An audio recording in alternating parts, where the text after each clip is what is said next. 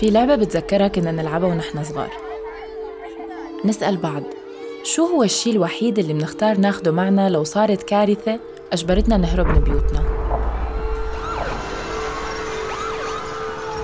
منا اللي كانوا عاطفيين قالوا صورة عائلية أو مصحف واللي منا عمليين قالوا مصاري أو تليفون.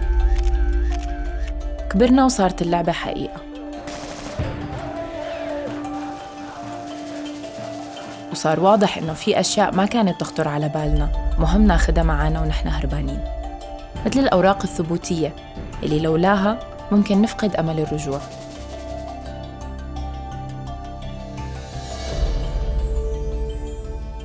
يعني أنا في عندي إخوالي بيوتهم ومزارعهم وحدائقهم وحقولهم لحد هلأ فيها ميليشيات عسكرية مو مدنيين.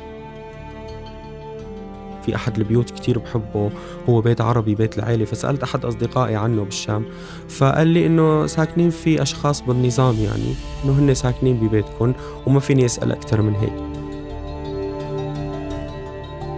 إذا كانت في جهة قضائية دولية خرج تأخذ حقوقنا يعني تسمع عنا وبإمكاننا نحصل حقوقنا فأكيد رح نقدم شكوى ضد النظام.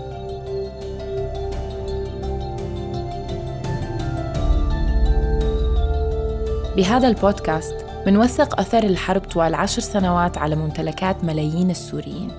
ومنسمعهم عم يحاكونا من الشتات عن كيف انتزع النظام الروح والحجر والزرع.